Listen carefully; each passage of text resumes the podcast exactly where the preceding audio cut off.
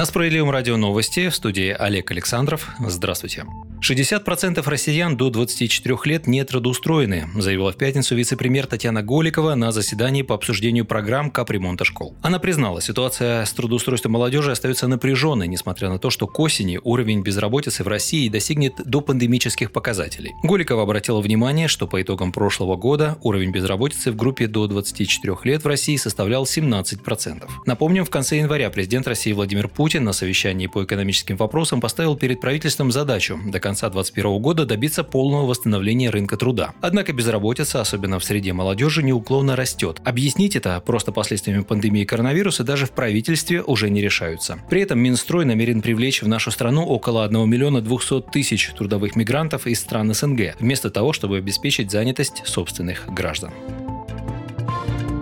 Отделения и Центры защиты прав граждан партии «Справедливая Россия за правду» в регионах проверят сообщения о попытках использовать административный ресурс в ходе онлайн-голосования. Председатель партии Сергей Миронов не исключил, что речь идет о массированном переключении административного ресурса в онлайн-формат. Электронное голосование на выборах в Госдуму пройдет в семи регионах, и именно из этих регионов сейчас поступает информация о том, что от работников бюджетных учреждений требуют, во-первых, регистрироваться для участия в онлайн-выборах, а где-то просят сразу предоставлять предоставлять начальству логины и пароли от аккаунтов на госуслугах. Видимо, за этих людей заботливые в кавычках начальники сами и зарегистрируются и проголосуют за кого нужно, отметил Сергей Миронов. Он напомнил, что точно такие же сообщения фиксировались еще весной накануне праймерис Единой России, когда партия необоснованно получала массированный доступ к персональным данным граждан. По мнению главы российских социалистов, это лишь разминка перед выборами. Пока все сообщения анонимны, но с такими жалобами не работают надзорные органы и ЦИК. Поэтому он поручил региональным отделениям партии партии и Центром защиты прав граждан проверять всю информацию по теме. Политик призвал граждан сообщать о подобных требованиях начальства, они абсолютно незаконны.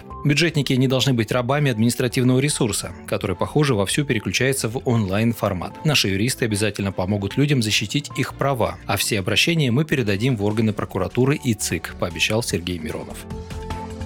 Торговая сеть «Магнит» препятствует проведению проверки из-за роста цен. Должностные лица компании будут привлечены к административной ответственности. В минувшую пятницу Федеральной антимонопольной службе заявили о начале аудита крупных торговых сетей. Внеплановые рейды начались пятерочки, перекрестки, карусели, ленте и магните после массовых жалоб граждан на резкий рост стоимости продуктов питания. Как пояснили в ведомстве, сети проверяются на предмет антикартельного сговора, следствием которого может являться рост и поддержание высоких цен. И уже возникли первые проблемы. Проверяющих не допустили к документации документации в магазинах «Магнит», сообщили в минувшую пятницу в ФАС. В случае наличия антиконкурентного сговора компания может грозить оборотный штраф до 15% от годовой выручки. Агентство ТАСС уточняет, что совокупный оборот проверяемых организаций по итогам 2020 года превышает 4 триллиона рублей.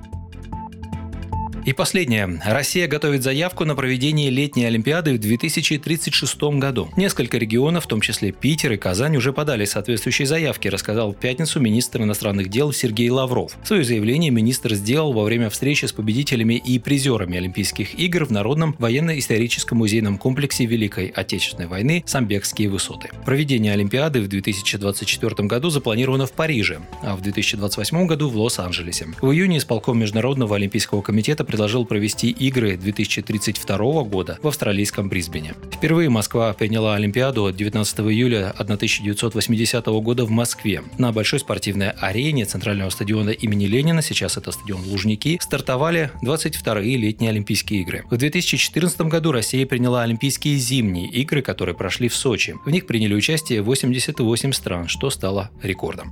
Вы слушали новости на Справедливом радио. Оставайтесь с нами, будьте в курсе событий.